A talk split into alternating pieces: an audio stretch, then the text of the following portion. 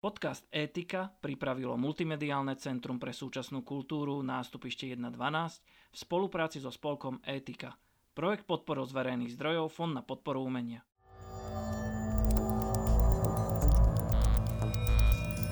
Digitálne a informačné technológie nám zlepšujú a zjednodušujú život. Ale vyvolávajú aj nové spoločenské otázky a výzvy. Pýtame sa, čo z toho, čo je technicky možné, je aj dobré – Stáva sa nám totiž, že nejakú technológiu najskôr vypustíme von a až potom objavujeme jej dopady na ľudí a spoločnosť. Ale to môže byť už príliš neskoro. Počúvate podcast o spoločenských a etických otázkach digitálnych technológií. V prvom dieli nášho podcastu si povieme o tom, ako chápeme etiku informačných technológií. Aký má zmysel sa ňou vôbec zaoberať. Vysvetlíme si, prečo by sme mali o etických a spoločenských dôsledkoch nejaké technológie premyšľať už vo fáze jej vývoja a dizajnu. V rámci rozhovoru sa zamyslíme aj nad otázkou, ako konkrétne sa dajú nasadzovať technológie tak, aby sme sa vyhli možným negatívnym dôsledkom a spomenieme, aké postupy pre etické IT u nás a vo svete už existujú. Ja som Miro Pikus, dnes som tu v roli moderátora a rozprávam sa s Jurajom Podrožkom. Juraj je taká vzácna kombinácia filozofa, filozofa a ajťaka. Tak e, kombinácia, ktorá podľa mňa bude nesmierne potrebná do budúcnosti, pretože informačné technológie nám prinášajú rôzne teda aj filozofické otázky. Tak Juraj, prosím, povedz nám niečo viacej o sebe a teda prečo toto, ako si sa k tomu dostal. Jasné, ďakujem veľmi pekne. Tak ahojte, všetkých zdravím v tomto podcaste. A, tak ako si načal, ja mám takú zvláštnu kombináciu ľudskú, profesnú, že som vlastne vyštudovaný filozof a filozofii som sa aj niekoľko rokov venoval, povedzme, že vedecky alebo odborne, ale potom som prešiel do, do súkromnej sféry a posledné roky sa venujem hlavne rôznym IT a technologickým e, pozíciám, pracujem pre rôzne e, technologické IT, IT firmy prevažne. No a tá téma, už som sa k nej dostal, že k etike, etike IT, ja myslím, že to do veľkej miery spôsobené práve tým, čo som študoval alebo čo som robil, že vo veciach, ktoré, ktoré robím, tak stále nad nimi občas tak aj dumám a, a pozerám sa, že sa na ne pozerať z nejakého širšieho kontextu.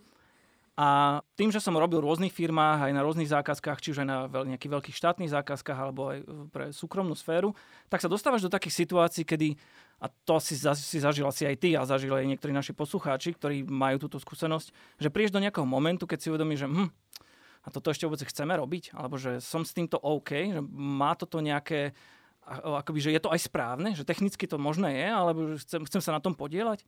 A to boli také tie momenty, keď som začal takéto otázky klásť. A uvedomil som si, že tá téma etiky v IT je na Slovensku dosť malo prítomná. A tak začal som zisťovať, že kto to rieši, ako sa to rieši, či to niekto rieši vo svete. A zistil som, že teda táto téma tu už je s nami, však dostaneme sa aj k tomu počas podcastu, už uh, desiatky rokov de facto. Tak som si začal zisťovať, niečo si o tom čítať a postupne hľadať na Slovensku ľudí, ktorí by sa o tejto téme chceli rozprávať a chceli s ňou niečo robiť. A vlastne výsledkom toho je tento podcast. Že sme si aj povedali, že tá téma je natoľko zaujímavá, natoľko cenná, že by sme o nej mali hovoriť, mali sa o tom rozprávať s ľuďmi. Takže preto sme dnes tu. Preto sa o tom rozprávame.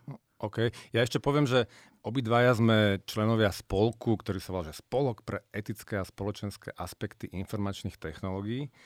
A tento projekt podcastový vznikol v spolupráci s občianským združením Nástupište 1.12, ktorý podporil z verejných zdrojov aj Fond na podporu umenia.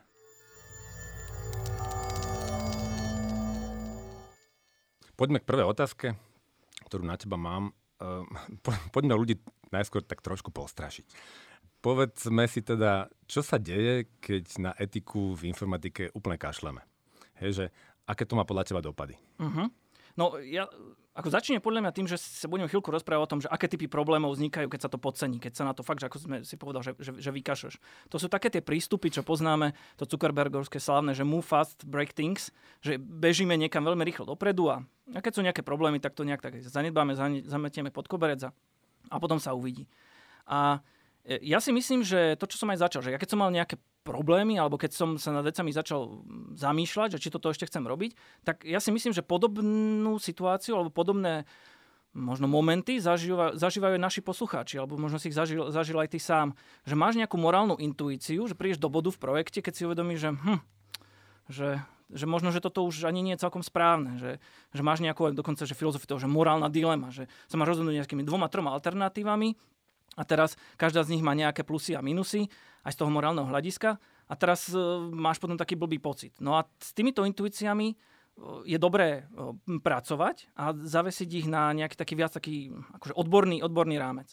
A lebo keď sa na to vykašleš, keď sa vrátim k tej otázke, tak e, začnú hroziť také veci, ako, ja neviem, odhalil prieskum e, vo Veľkej Británii, čo robili pár rokov dozadu, keď sa pýtali takto vývojárov, že no mali ste, alebo ako, ako vlastne vy vnímate možné etické problémy, alebo nejaké možné, možné také nejak taký nesúlad toho, čo robíte a tomu, čomu veríte, tak asi tretina tých, tých respondentov, ľudí normálne z IT, profesionálov, tvrdila, že ako zažili v práci skutočne nejaký morálny problém, alebo mali, mali obavu, že to, na čom robia, bude mať negatívny dopad na, na užívateľov alebo na, na spoločnosť.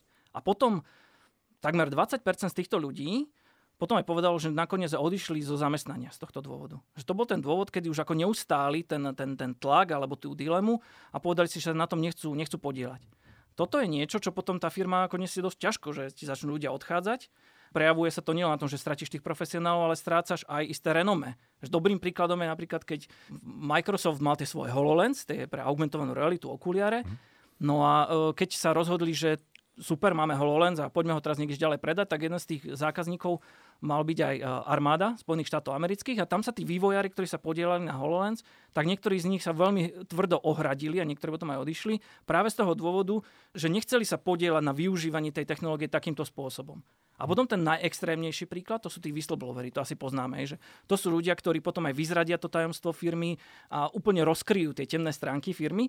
A pekný príklad, možno zase mnohí poslucháči budú poznať, je Cambridge Analytica. Tí, ktorí nepoznajú, to je ten prípad, kedy sme tu mali, mali firmu, e, ktorá sa zameriavala na to, že zbierala dáta o ľuďoch, napríklad e, mala dáta z Facebooku, kde e, na základe ich aktivity na sociálnych sieťach vytvorila také profily ľudí, celkom také dobré a presné.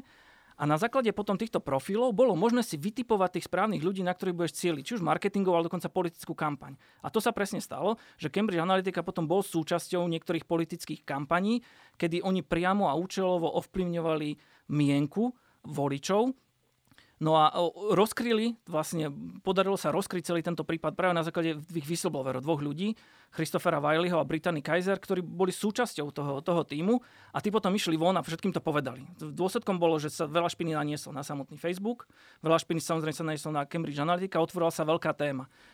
Toto sú vlastne tie situácie, kedy samotní tí vývojári sú nespokojní, že tí ľudia akoby vybuchnú. A, a to pritom ešte dovolím si hm. doplniť, podľa mňa sú príklady, ktoré sú v istom zmysle pozitívne v tom, že tí ajťaci si uvedomili vôbec presah tých informačných technológií do hm. spoločnosti a to, dovolím si tvrdiť, e, málo ktorý ajťak dnes vníma. Pretože podľa mňa tie počítače až donedávna kráľovali takému pomerne abstraktnému svetu jednotiek a nul, kde sme nevnímali nejaký presah do toho reálneho sveta, ale dnes zrazu sme v situácii, kedy vhupli tie digitálne technológie do nášho sveta, vhupli ako keby aj do vecí fyzických, hej, že, že dostali sa z tých sálových počítačov najprv na stôl, potom akoby do vrecka v podobe toho smartfónu a dnes vliezli do všetkého, do televízorov, do aut, do chladniček. A, a, a už sú všade a, a tí ajťaci si to nie vždy uvedomujú. Mm-hmm. Ja mhm. taký jeden príklad dávam e, na toto v podobe drónu. Áno, že vynašli sa dróny, nejak autonómne lietali a tak. A nikoho z tých tvorcov dopredu nenapadlo, čo všetko to môže spraviť. Pritom to nemusí byť úplne ťažké sa zamyslieť nad tým, že ah, veď ten dron napríklad na letisku môže spôsobiť problémy, alebo čo tak dron nad detským ihriskom alebo nad susedovým pozemkom až potom neskôr a úplne iní ľudia vyvolali tú potrebnú diskusiu, vznikla nejaká legislatíva a podobne. A dnes už, to je zase pozitívny príklad, už sa dopredu myslí na to a treba, keď si dneska v Európskej únii kúpite dron, tak má v sebe napríklad zakodovanú databázu IT, takže napríklad ani, ani na Slovensku, v Bratislavskom Ružinove už vám dron nezlietne, pretože je to je blízko letiska. Takže už niekto zrazu konečne myslí dopredu a znemožní povedzme zneužitie takéto... Mm. takéto a dobre, že vlastne o tom hovoríš, lebo e, prednedávno som tiež čítal taký zaujímavý článok e, v Bostne, keď vlastne riešili, ako upraviť e, premávku tých školských autobusov, ktoré odvážajú a privážajú vlastne deti do škôl. a nakoniec sa rozhodli, že tak do, pomôžu sa aj umelou inteligenciou. Tam bola že súťaž a vyhral tam algoritmus, ktorý robili ľudia z MIT. Hej? A to, že super nápad, technicky to všetko perfektne fungovalo, ale výsledkom nakoniec bolo to, že, že ľudia odmietli to riešenie technické, aj práve preto, že bolo veľmi technicistické, ako nepochopili mm. a mali veľa obav a ne, chýbala, bola tam veľmi dobre tá technická stránka, ale tá možno, že aj etická alebo spoločenská bola veľmi zanedbaná. A ten veľmi dobrý nápad nakoniec skončil v koši práve z toho dôvodu, že sa ako keby nedomyslel, nedotiahol sa aj tá spoločenská rovina a super príklad je však tvoja obľúbená téma, o ktorej to aj budeme hovoriť neskôr, sú smart cities.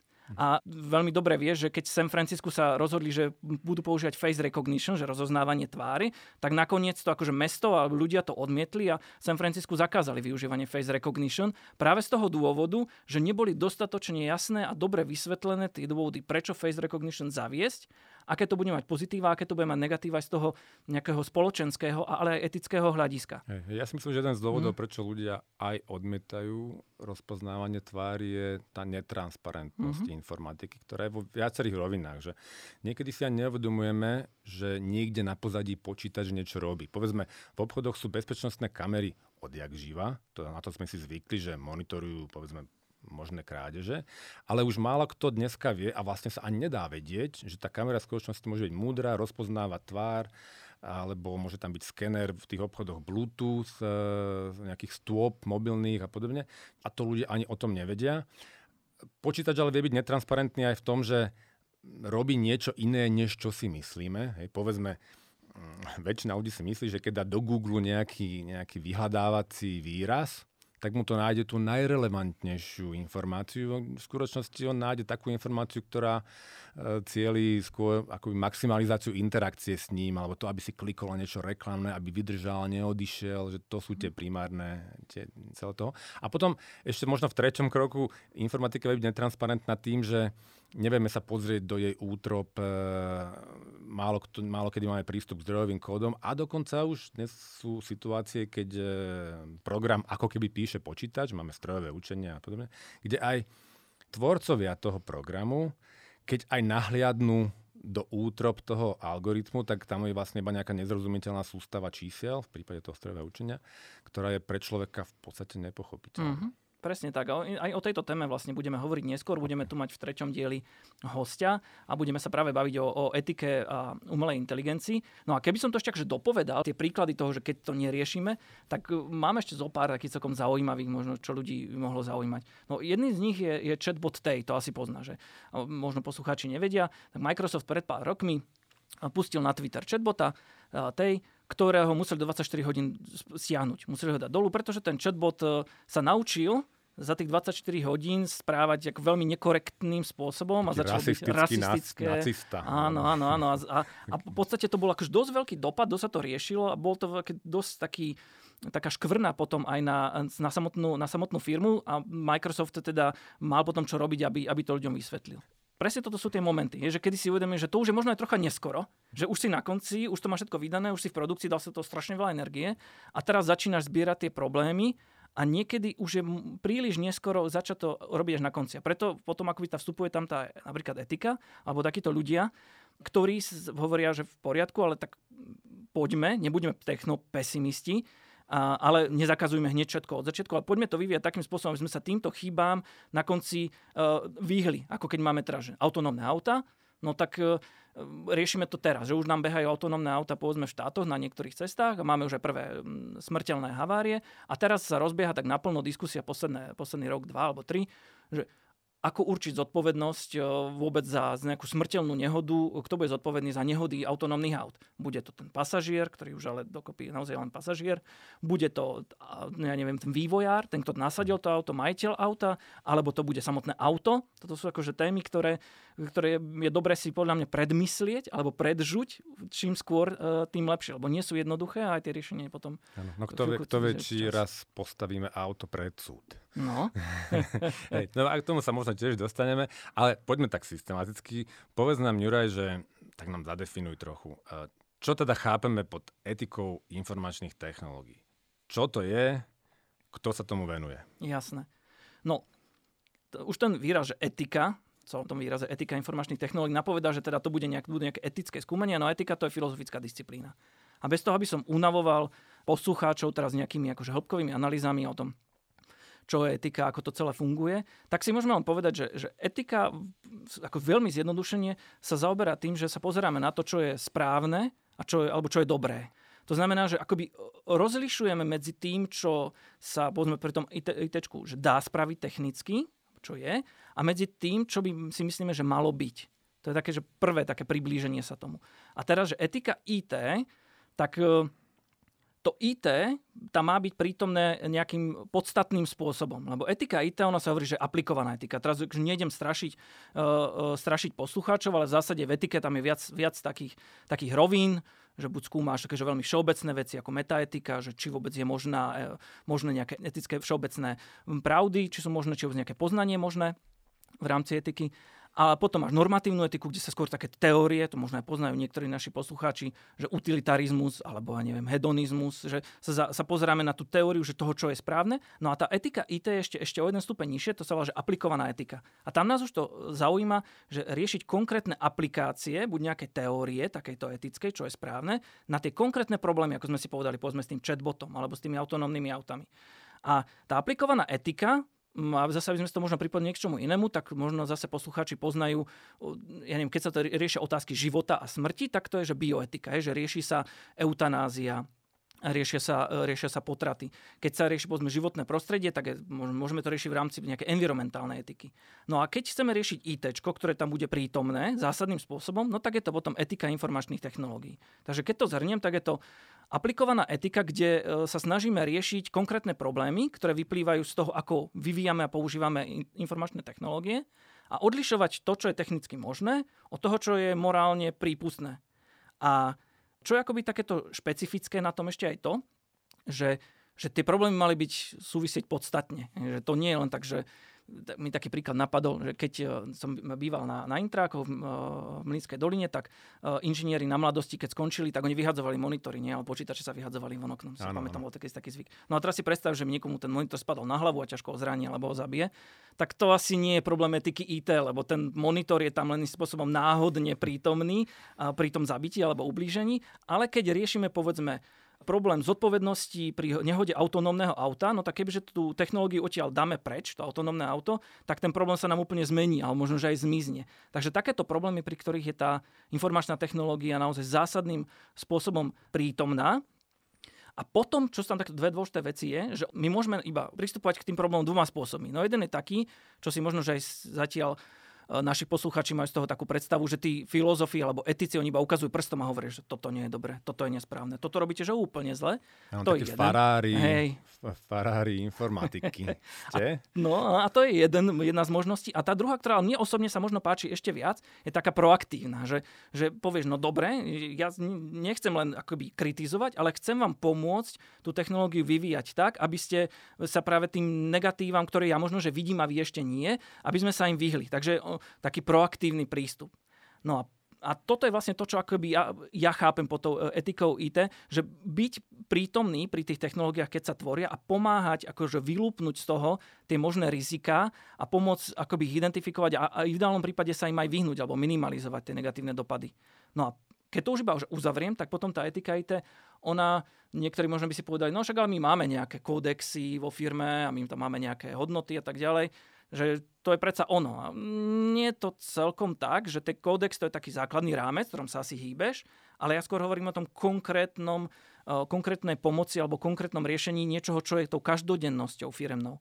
A nie je to ani tá spoločenská zodpovednosť podnikov, to tiež niektorí hovoria, no však ale ja neviem, no my chodíme raz za rok, namalujeme plot niekde nejakej uh, materskej školy a tým pádom môžeme zase rok robiť tých našich, ja neviem, nejaké, nejaké kamerky, ktoré budú sledovať pohyb ľudí po meste. A toto tiež nie je úplne ono. Naozaj to, tak, ako to chápem ja, tá IT etika má byť čo najbližšie k tomu produktu, k tej službe, k tomu, ako sa to robí. Možno, že menej byť takým tým mentorom, tým farárom, jak si to povedal, ale viac byť tým pomocníkom. E, daj nám trochu histórie. E, kde to celé začalo a aké problémy sa riešia aktuálne v etike mm-hmm. informačných technológií? Aj ono by sa mohlo zdať, že to, čo tu teraz riešime, to sme si vymysleli teraz, pred rokom, pred dvoma, že to sú také tie veci, ktoré ako by potrebovali sme agendu filozofii, tak sme si ju teraz narýchlo vymysleli. Ale to je zaujímavé, že etika IT, ak by sme tak mohli dnes nazvať, tak to je vec, ktorá sa tu rieši aj 70 rokov.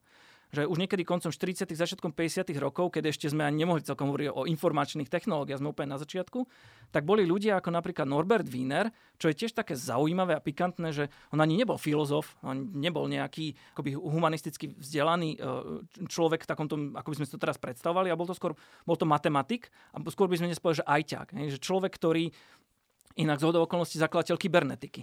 Že človek, ktorý dal kybernetike jej meno, tak to bol človek, ktorý sa aj mnohí títo etici ho, k nemu hlásia a hovoria, že on bol niekde tam na začiatku, on bol medzi tými prvými, čo sa začal nad touto vôbec témou hĺbšie zamýšľať.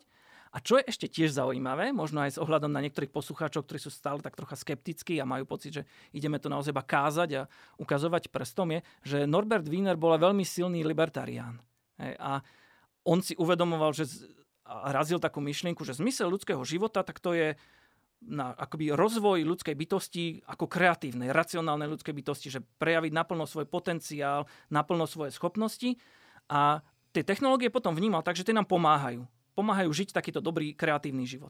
No ale na druhej strane si už Wiener uvedomoval, že ľudia nežijú sami, že to my nie sme ako ostrov, ale že žijeme v nejakých spoločenstvách a keď chceme robiť niečo naplno, a dnes je to úplne že jasné a prítomné, že málo kto už dnes vyvíja technológie sám, že už sme v tímoch, a že celkovo sme v nejakej spoločnosti, tak si uvedomil, že my ale potrebujeme spoločenstvo takýchto podobných bytostí, ako sme my, aby sme mohli ten svoj talent rozvíjať. Tak e, povedal si, že super, tak vymedzme nejaké princípy a základné postupy pri vývoji technológií, ktoré nám potom budú na prospech a budú sledovať tento cieľ tohto rozvoja ako kreatívnej ľudskej bytosti. No takže už Wiener sa teda zamýšľal nad otázkou, ako preniesť nejaké etické hodnoty, to, čo považujeme za cenné mm, aj z takého nejakého ľudského hľadiska, etického hľadiska, priamo do dizajnu e, technológie. A dnes, po 70 rokoch, tak keď už tu máme nejaké rôzne iniciatívy, o ktorých budeme aj hovoriť v rámci ďalších podcastov, ako je value sensitive design, alebo taký, že design orientovaný na hodnoty, alebo uh, responsible research and innovation, čo je taký, že zodpovedný výskum a inovácie, tak to sú práve iniciatívy, ktoré sa veľmi úzko napájajú na to, čo ten Wiener už hovoril pred tými 70 rokmi, že poďme hľadať proaktívny prístup k riešeniu problémov, navrhneme nejaké konkrétne dizajnové postupy a metodiky, aby sme pomáhali už vo fáze vývoja, nie až keď už to bude nasadené, až keď to bude v živote a keď to bude páchať nejaké škody. A dnes tým pádom máme k dispozícii množstvo takýchto nástrojov, po ktorých sa dá siahnuť, od veľmi komplexných, o ktorých tu tiež možno bude reč, keď budeme hovoriť o AIčku, tak máme takže etické usmernenia pre dôveryhodnú umelú inteligenciu. Vzniká dátová stratégia pre Európsku úniu a tak ďalej až po také veľmi lean alebo nástroje, ktoré môžu aj menšie týmy používať, rôzne assessmenty alebo eh, tak až Canvas, ktorý posluchači poznajú, keďže Business Value Canvas, tak sú aj etické Canvas. My sme teraz začali robiť v rámci toho nášho spolku na takých, že tiež Value Sensitive Canvas, takže aj nástroje, ktoré môžu akože aj takí, že bežní smrteľníci zobrať do rúk a začať sa na tou etikou zamýšľať už nie len na úrovni tých intuícií, čo sme hovorili na začiatku, že mám taký pocit, že toto už asi nie, ale už aj môžeme zobrať nejaké konkrétne nástroje. A to je podľa mňa, že super. A keď sme hovorili o tom, že kde je napríklad aj Slovensko, tak e, Slovensko trošička v tom ešte, že zaostáva, ale už napríklad aj tie najväčšie IT firmy na Slovensku začínajú zisťovať, že OK, však aj naše matky už tam niečo robia. Že už sa tam niečo deje, už sa začnú vyjadrovať aj k týmto témam etiky a spoločenskej zodpovednosti a nejakého spoločenského dosahu. No keď sme tu troška tak akože kýdali na ten Microsoft, tak ich treba aj pochváliť, lebo však Microsoft pred pár rokmi vydal, si ju asi aj, asi aj čítal, poznáš tú knihu prezident Brad Smith, dobre, myslím, že tak, tak, sa, tak sa volá, dobre si to pamätám. Ano. Tak on, on vlastne vydal, bol spoluautorom knihy o, o etike a AI IBM teraz vydala pár mesiacov dozadu tiež takú veľmi peknú, pekne spravenú, veľmi, veľmi prehľadnú brožúru práve o etických otázkach pri nasadzovaní algoritmov. Takže už aj tie slovenské firmy to tam niekde počujú, že matky to tam niečo riešia a už to pomočky začína prichádzať ako nám. A teraz je presne ten moment, kedy potrebujeme to začať robiť nejako odborne, profesne. Že už máme aj tú potrebu, už aj vidíme, že okolo nás sa to robí. Teraz iba hľadáme tie nástroje, ktoré budú dobre sedieť na tie naše firmy, na to naše prostredie, pre situáciu v, v našej krajine. A ono to ani nemusí byť, že cudzie. To ani nemusí byť, že, že úplne otrhnuté od reality. A myslím, že veľa z tých vecí už robíme aj dnes. A to je akože tiež taký pekný moment, ktorý povieme, že treba povedať, že vedia aj slovenské firmy premietajú nejaké hodnoty do vývoja svojich technológií. Robíme napríklad apku tak, aby bola užívateľsky komfortná. Takže tou hodnotou je nejaký užívateľský komfort, príjemnosť používateľská. Alebo ďalší príklad je dobrý s bezpečnosťou. Že dnes, keď chceš robiť aplikáciu, aby bola bezpečná, napríklad odolná voči útokom alebo robustná a tak ďalej, tak máš na to presné postupy, dokonca ISO normy, ktoré ti presne povedia, že ak má byť splňať nejaké, nejaké um, charakteristiky bezpečného riešenia služby, tak to musí splňať toto, toto a toto. Dá sa to rozbiť až na úroveň nejakých dizajnových požiadaviek, funkčných alebo nefunkčných požiadaviek. A toto inak je veľmi podobný prístup, ktorý si neskôr potom ukážem na ďalších podcastoch, sa dá preniesť aj pre tie etické hodnoty. Že potom si povieme, dobre, tak keď nás zaujíma hodnota súkromia alebo zodpovednosti alebo, ja neviem, mm, ľudskej autonómie, tak sa poďme baviť o tom, ako ich preniesť práve takýmto veľmi podobným spôsobom do e, návrhu, mm, návrhu riešení.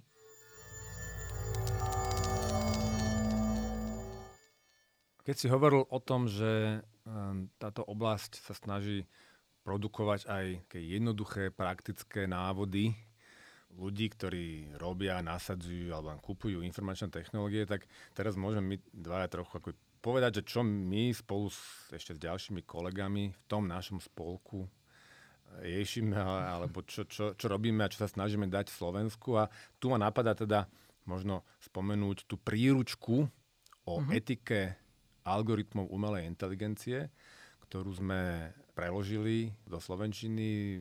Je to dielo, pomôž mi, zo, z IT, John, IT, IT oddelenia mesta San Francisco áno, a John, a John Hopkins, Hopkins University, University mm-hmm. kde sme pridali e, nejaký úvod, nejaké naše myšlienky mm-hmm. a postrehy k tomu, a ktorý je voľne dostupný na tej našej stránke e-pomočkatika.sk možno povedz ešte ty viacej o tom, čo robíme a čo by si chcel v budúcnosti robiť. Mm-hmm. No, ako sme hovorili, že asi našou ambíciou nie je len tak niekde stáť na boku a ukazovať prstom a ja si myslím, že do veľkej miery to začína aj takouto edukáciou alebo takým tým, že výchovou už ľudí, študentov. Takže sme sa rozhodli aj, aj s kolegom Adamom Grajfom z katedry filozofie, naozaj už takým tým štandardným, kovaným filozofom, že rozbehneme kurzy, takže sme odpilotovali tento semester prvýkrát kurz o etike IT na FITKE, na Fakulte informatiky a informačných technológií a budeme pokračovať na budúci rok a tento raz zase s filozofmi, pôjdeme na filozofickú fakultu. A to je presne to, že sa snažíme do toho zatiahnuť nielen tých ajťákov, ale aj tých ľudí s tým humanitným vzdelaním, ktorí, ako ich spojením práve budú vznikať títo odborníci na etiku IT, lebo tam budeš potrebovať naozaj ľudí, ktorí rozumejú tej technickej stránke, ale budú rozumieť aj tej etickej stránke, že budú rozumieť tým základným pojmom, ktoré etika má, nejaké základným spôsobom, ako sa argumentuje, ako funguje ten morálny argument, ale bude rozumieť tej technológii v tom zmysle, že bude vedieť, že o čom vôbec točí, že aké je špecifikum, keď sa rozprávame o chatbotoch, aké je špecifikum, keď sa rozprávame o autonómnom aute. Takže to je výučba. No a okrem toho, a, tak ako sme hovorili, že sa nás to začína čoraz viac dotýkať, tak máme tú novú stratégiu pre umelú inteligenciu od e, novej šéfky Európskej komisie. Tam sme tiež pripomienkovali vlastne ten dokument, vzniká aj nová dátová stratégia. Slovenska sa to bude týkať, sme ako člen Európskeho priestoru, takže je podstatné, aby sme vedeli, čo tieto dokumenty obsahujú a čo nás vlastne čaká. Okrem toho vlastne vznikli tie Ethics Guidelines for Trustworthy AI, čo budeme riešiť v, tom treťom, v treťom dieli, v treťom podcaste a to sú vlastne také usmernenia pre to, ako vyvíjať a nasadzovať dôveryhodnú a etickú umelú inteligenciu. Tam sme zase vystúpili ako firma a boli sme v pilotnej, v pilotnej fáze. No a chodíme na rôzne prednášky, tento podcast máme, čo je podľa mňa presne ten moment, kedy chceme to ešte ďalším ľuďom priblížiť, vytiahnuť tieto témy von, robiť taký, taký destilát. A e, tá etika, tá skupina etika je podľa mňa veľmi cenná, lebo tá práve združuje ľudí, ktorí sú či už z, z akademickej obce, z firiem, z biznisu, z mimovládok a tam sa to tak pekne vymieša a určite pozývam všetkých, ktorých táto téma zaujíma a nájdete si nás na našej stránke, prípadne na facebookovej e, skupine Etika. A tam máme vyzdielané práve projekty, na ktorých sa môžete pridať, ktorým môžete nejakým spôsobom prispieť. Jedným z takých projektov môžeš povedať ty, sme prekladali sme, alebo prekladali, si, prekladali ste komiks Áno, to bola taká brožúrka určená pre základné školy o bezpečnosti na internete, no o tom, na čo by si mali dávať deti a mládež, povedzme pozor, pri tom, ako používajú internet, smartfóny a podobne. Mm-hmm. Áno. A teda ja ešte zdôrazním, že budeme veľmi radi, keď sa nám niekto ozve so záujmom o túto oblasť. My sme mávali stretávky. No. Raz za mesiac na takých rôznych verejných miestach, raz v knižnici, inokedy nejaké kaviárne a podobne. To sme kvôli pandémii vírusu hm. prestali mať, ale azda sa k tomu vrátime. Inú vec, ktorú robíme, je, že sme spravili takú zbierku kníh mm. na celú túto, ale aj širšiu tému, nielen etiku informačných technológií, ale vo všeobecnosti to rozhranie medzi spoločnosťou a digitálnymi technológiami. Ja píšem aj recenzie na rôzne knihy, ktoré vyšli napríklad v denníku N. A takisto máme fyzickú zbierku kníh, ktorá je umiestnená v Bratislave v Karloveskej knižnici. Robia rôzne kultúrne podujatia a podobne. Tam už je koľko? Aj zo 30-40 eh, kníh na túto tému nazhromaždených. A tomto podcaste ja vždy na záver budem mať takú akúsi svoju rubriku, kde spravím takú recenziu na niektoré z tých kníh, ktoré sú práve v tej Karloveskej knižnici.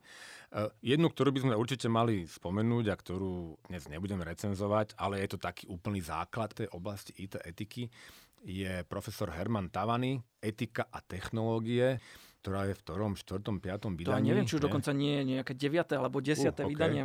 Mám, teraz e, môžeme to potom pozrieť, prípadne no. opraviť, ale je to naozaj, že, že, že už veľmi pokročilá, vyzretá, vyzretá kniha. No. My dokonca sme podľa nej aj dosť učili, že práve keď som spomínal ten kurz, tak e, niektoré kapitoly sú fajn a budem to tu aj spomínať možno hneď aj v tom e, nasledujúcom podcaste o, o súkromí, má veľmi peknú kapitolu.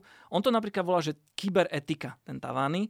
A to je taká špecialitka, že tá etika IT to nie je taký nejaký monolit jednoliatý, kde by to malo akože svoje jednoznačne dané meno a všetci sa k tomu nejako, e, nejako hlásia, ale ono to má samozrejme už aj keď som to Wiener spomínal, ten vôbec nepoužíval nejaký, nejaký výraz, že etika informačných technológií, potom sa začal používať, že počítačová etika, možno na to niektorí poslucháči na, narazili a potom je tam množstvo rôznych rôznych iniciatív, no a tento Tavany to nazýva, že kyberetika. A čo je zaujímavé, určite odporúčam práve ľuďom, ktorí tak, sú také prvé vhupnutie do, do celej tej témy, tých etických problémov e, informačných technológií, že on ide naozaj veľmi takým metodickým spôsobom v tej knihe.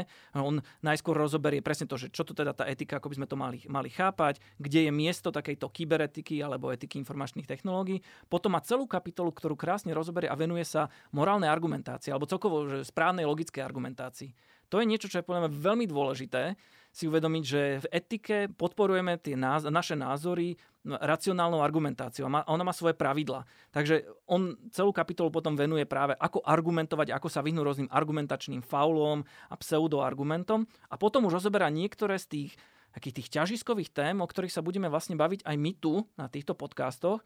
A to je možno aj taký teaser na tie, na tie ďalšie diely, že práve čakajú nás témy ako súkromie, hranice e, súkromia a spracovanie, povedzme, e, spracovanie dát.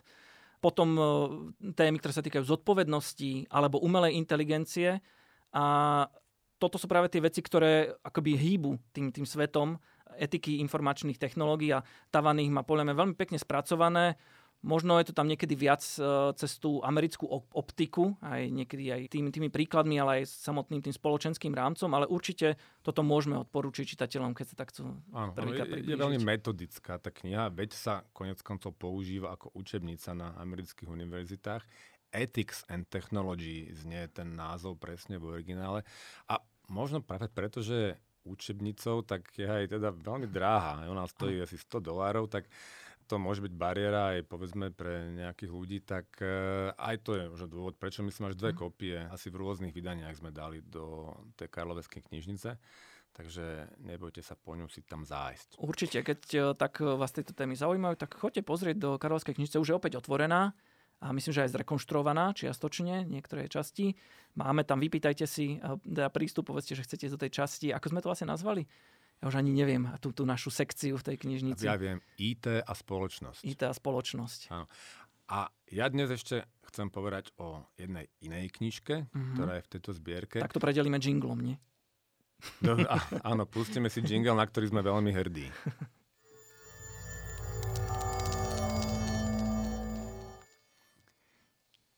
Kniha teda, ktorú dnes budeme recenzovať, sa volá Radikálne technológie originále Radical Technologies od autora Adama Greenfielda.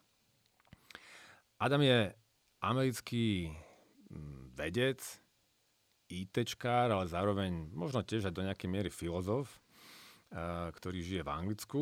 A jeho pohľad na informatiku je v zásade takýto. Že IT nám prinieslo veľa zábavy a, a predovšetkým aj množstvo riešení na naozaj nespočet problémov, aj takých pomerne zásadných, ako komunikácia, aj samozrejme šírenie informácií alebo navigácia.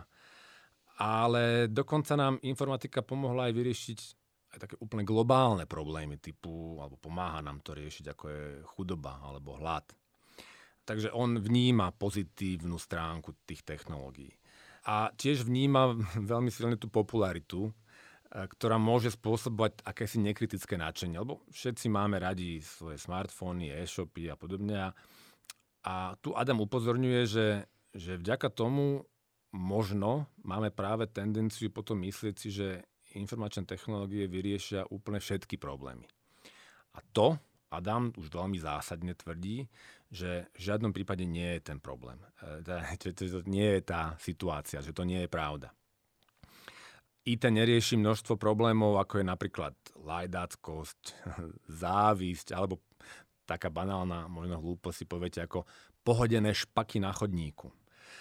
Alebo koronavírus, teda o ktorom Adam ešte nepíše v tej knihe, lebo tá vyšla v roku 2018, ale pre mňa to je taký príklad toho, že aj si myslíme, že to rieši, veď sa píše o rôznych tých trekovacích apkách, uh, alebo tie apky, ktoré nám sledujú cez Bluetooth, s kým sme naokolo a podobne. Ale on, Adam Greenfield, hovorí, že neriešia tieto technológie, tieto problémy, alebo ich veľmi okrajové riešia reálny, reálne riešenie treba z toho covidu je to, že si dáme rúško a že sa nestretávame s ľuďmi a, a, a podobne. Hej, že on hovorí, že kultúra spoločnosti v tom najširšom zmysle slova je oveľa dôležitejšia než tie samotné technológie. Tie technológie nikdy nevyriešia to, čo tá kultúra sama o sebe nepustí. V tom prípade e, tých špakov na chodníku, on sa teda venuje osobitne kapitole, ktorá mňa už bolo spomínané zaujíma, to sú Smart City, že dnes napríklad máme e, v ponuke IT firiem tzv. inteligentné smetné koše, ktoré majú v sebe senzor, ktorý vám povie, či je ten koš prázdny, alebo či je plný, alebo do akej miery je plný, či náhodou nie je prekotený. A teoreticky by sme mohli mať v budúcnosti aj inteligentné drony, ktoré budú zbierať tie špaky, ale reálne ja si myslím, že na slovenských uliciach nebudú špaky, tak ako ich nevidím, ja neviem, kde vo Švajčiarsku, práve vtedy, keď ich tam ľudia prestanú hádzať. Mm.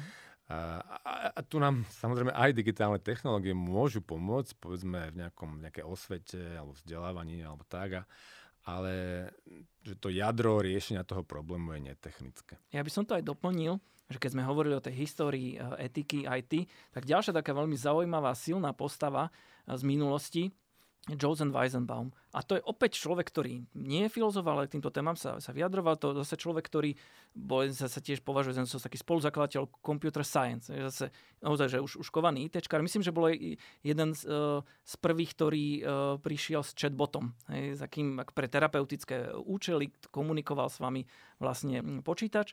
A on, uh, on sa týmto témam tak etiky a presahu práve do počítačov alebo technológií do spoločnosti dosť zaoberal povedal takú myšlienku, on nazval to, že my, má mytus technológie. A to veľmi podobné ako práve to, čo teraz spomínaš. A on hovoril, že, že tam, kde sa technológia alebo technológ pýta, že či sa to dá, tak by sme sa mali pýtať nejakým ľudským pohľadom, možno povedať takým tým etickým pohľadom, spoločenským pohľadom, že či je to vôbec dobré, či je to vôbec správne. A že tam presne, keď sa technológia akože vždy oba opýta, že ako by sme to ešte vyšperkovali a čo ešte všetko by sme dokázali spraviť, tak by sme sa mali naozaj pýtať, že a potrebujeme to? Alebo potrebujeme to takýmto spôsobom? Áno, no treba povedať, že Adam Greenfield je pomerne technopesimista. A Adam Greenfield nás upozorňuje aj na to, že častokrát máme po ruke rôzne netechnické riešenia, ktoré daný problém môžu riešiť možno rovnako dobre, ako tá digitálna technológia, ale nemajú rôzne iné úskalia informačných technológií, o ktorých on veľa píše, keďže dohlbky ten svet informačných technológií pozná. Tak informačné technológie sú zložité, komplikované, málo kto do nich vidí, sú veľmi drahé, treba ich prácne a nákladne udržiavať. To, že sú neprehľadné a drahé, možno súvisí s tým, že veľmi veľa korupcie, alebo viacej korupcie je v informatike ako v iných odvetviach. Pretože možno práve pri nákupe aut alebo toaletného papiera, že oblasti, ktorým možno, môžeme povedať, že každý ako keby rozumie, nie je až taký priestor eh, na tú korupciu ako, ako v informatike. Na toto veľmi on upozorňuje. Už táto kniha, ktorá pokrýva teda jednotlivé tieto oblasti, internet veci, smart city, smartfóny, alebo aj klasické informačné systémy, by mohla slúžiť každému možno manažérovi alebo štátnemu úradníkovi. Ešte inak poviem, bol by som rád, keby povedzme ľudia na magistrátoch, ktorí nakupujú dnes e, veľa tých smart city technológií, mali túto knižku ako ťahák pod stolom, mm. hej, ktorý by im našepkal e, a, a umožnil im odlíšiť možno niektoré prehnané tvrdenia marketingové tých IT firiem tak e, opäť teda vrelo doporučujem knihu Adama Greenfielda Radical Technologies. Tiež ju tam nájdu poslucháči v Karloveskej knižnici? Áno, Aj, áno je tam taká, s takým čiernym obalom.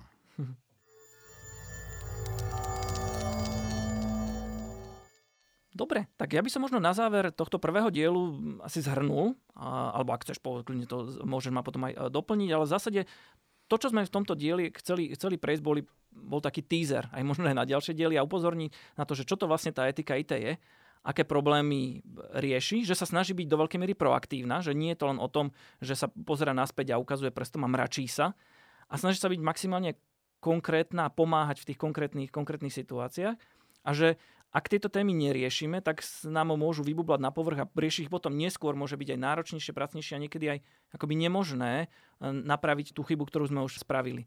V ďalších dieloch sa potom pozrieme práve na nejaké konkrétne problémy etiky IT, ako sme spomínali, či už problém súkromia, alebo problém, ktoré vznikajú pri nasadzovaní umelej inteligencie. A určite budeme veľmi radi za spätnú väzbu po tomto prvom dieli. Sme sami čakáme, že do akej miery sa vám tento podcast páči, nepáči, čo vám možno, že v ňom chýba, alebo čo vás v ňom zaujalo, tak e, určite nám dajte o tom vedieť. E, napríklad e, na, napíšte nám na podcast zavinač e-tika.sk a možno, že niektorá z tých vašich otázok sa dostane práve do niektorého z nasledujúcich dielov nášho podcastu. Takže ešte raz veľmi pekne ďakujeme a ďakujeme aj vám a tešíme sa na vás pri niektorom z nasledujúcich podcastov. Pekný deň.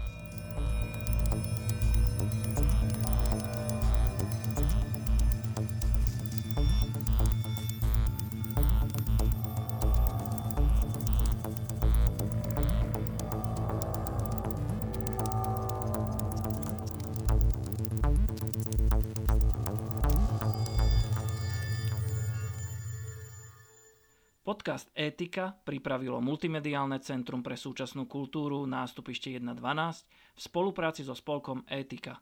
Projekt podporou z verejných zdrojov Fond na podporu umenia.